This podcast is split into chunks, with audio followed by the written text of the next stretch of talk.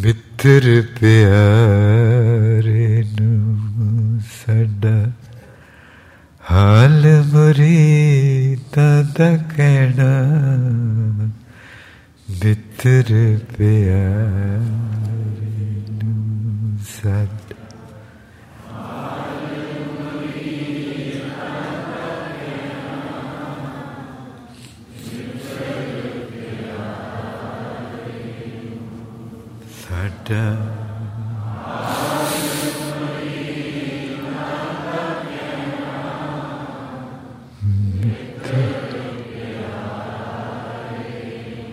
ਮਹਾਰਾਜ ਦੀ ਤਸਵੀਰ ਖਿੱਚ ਰਹੇ ਹਨ ਕਿ ਪਰਮਾਤਮਾ ਨਾਲੋਂ ਵਿਛੜ ਕੇ। ਉਹ ਤਾਂ ਨਹੀਂ ਪਰਮਾਤਮਾ ਨਾਲ ਵਿਛੜੇ ਸੀ ਨਾ, ਪਰਮਾਤਮਾ ਨਾਲੋਂ ਵਿਛੜ ਕੇ ਤਸਵੀਰ ਖਿੱਚ ਰਹੇ। ਦੁੱਧ ਬਿਨ ਰੋਗ ਰਜਾਈਆਂ ਦਾ ਓਢਣ, ਜੇ ਤੂੰ ਨਹੀਂ ਮਿਲਿਆ ਤੇ ਨੀਂਦ ਦੀ ਬਿਮਾਰੀ ਲੱਗੀ ਹੋਈ, ਨੀਂਦ ਦੀ ਬਿਮਾਰੀ ਲੱਗੀ। ਦੁੱਧ ਬਿਨ ਰੋਗ ਰਜਾਈਆਂ ਦਾ ਓਢਣ, ਨਾਗ ਨਿਵਾਸਾਂ ਦੇ ਰਹਿਣਾ, ਮਿੱਤਰ ਪਿਆਰੇ ਸਾਡਾ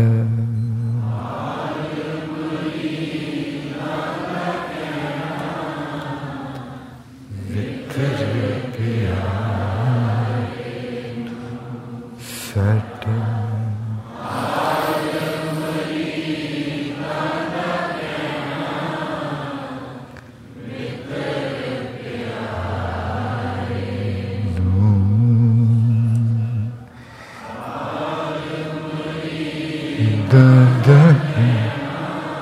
ਦੁੱਧ ਬਿਨ ਰੋਗ ਰਜਾਈਆਂ ਦਾ ਓਢਣ, ਰੋਗ ਨੀਂਦ। ਮਹਾਰਾਜ ਜੀ ਕਹਿੰਦੇ ਨੀਂਦ, ਨੀਂਦ ਰੋਗ ਹੈ।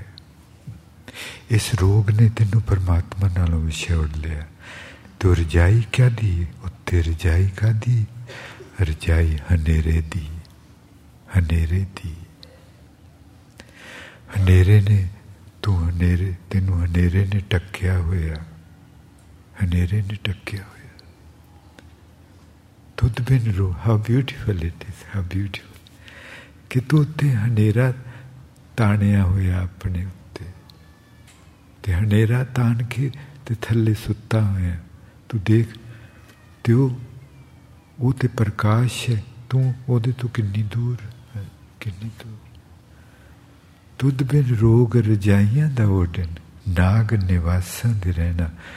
ਅਤੇ ਕਦੀ ਆਹ ਖਾਹਿਸ਼ ਨੇ ਆ ਕੇ ਡੰਗ ਮਾਰਿਆ, ਕਦੀ ਉਸ ਖਾਹਿਸ਼ ਨੇ ਆ ਕੇ ਡੰਗ ਮਾਰਿਆ, ਕਦੀ ਹਉਮੈ ਨੇ ਡੰਗ ਮਾਰਿਆ, ਕਦੀ ਕ੍ਰੋਧ ਨੇ ਡੰਗ ਮਾਰਿਆ, ਕਦੀ ਕਾਮ ਨੇ ਡੰਗ ਮਾਰਿਆ, ਕਦੀ ਕਰੋ ਨਾਗ ਨਿਵਾਸਾਂ ਦੇ, ਨਾਗਾਂ ਦੇ ਨਾਲ ਰਹਿਣਾ, ਨਾਗਾਂ ਦੇ ਨਾਲ। Maharaj ji says that when one is separated from the divine, he is asleep and he is covering himself with a thick quilt, thick quilt of darkness, thick quilt of darkness, that's ignorance, ignorance. Phir kende, sool surahi, khanjar pyala, ਬੈਂਗ ਕਸਾਈਆਂ ਦੱਸਣਾ। ਕਸਾਈ, ਇਹ ਸਾਰੇ ਕਸਾਈ ਹਨ ਜਿਹੜੇ ਮੇਰੇ ਨਾਲ ਵੱਸਦੇ। ਮਨ, ਆਪਣਾ ਮਨ ਕਸਾਈ ਦੇਖੋ। ਪਰ ਆਪਾਂ ਨੂੰ ਪਤਾ ਨਹੀਂ ਹੁੰਦਾ ਜਿੰਨਾ ਚਿਰ ਆਪਾਂ ਪਰਮਾਤਮਾ ਨਾਲ ਜੁੜਦੇ ਨਹੀਂ, ਕਿ ਮੈਂ ਕਸਾਈ ਦੇ ਨਾਲ, ਨਾਗਾਂ ਦੇ ਨਾਲ, ਸੱਪਾਂ ਦੇ ਨਾਲ, ਕਸਾਈਆਂ ਦੇ ਨਾਲ। ਬੈਂਗ ਕਸਾਈਆਂ ਦੱਸਿਆ ਨਾ, ਬੈਂਗ ਆਖਦੇ ਕਿ ਟੁਕੜੇ ਟੁਕੜੇ ਕਰਨੇ। ਤੋ ਕਸਾਈ ਮੇਰੇ ਟੁਕੜੇ ਟੁਕੜੇ ਕਰਦੇ, ਤੋ ਮੈਨੂੰ ਸਹਿਣਾ ਪੈਂਦਾ। The butchers, the butchers are chopping me off into pieces and I have to bear with that.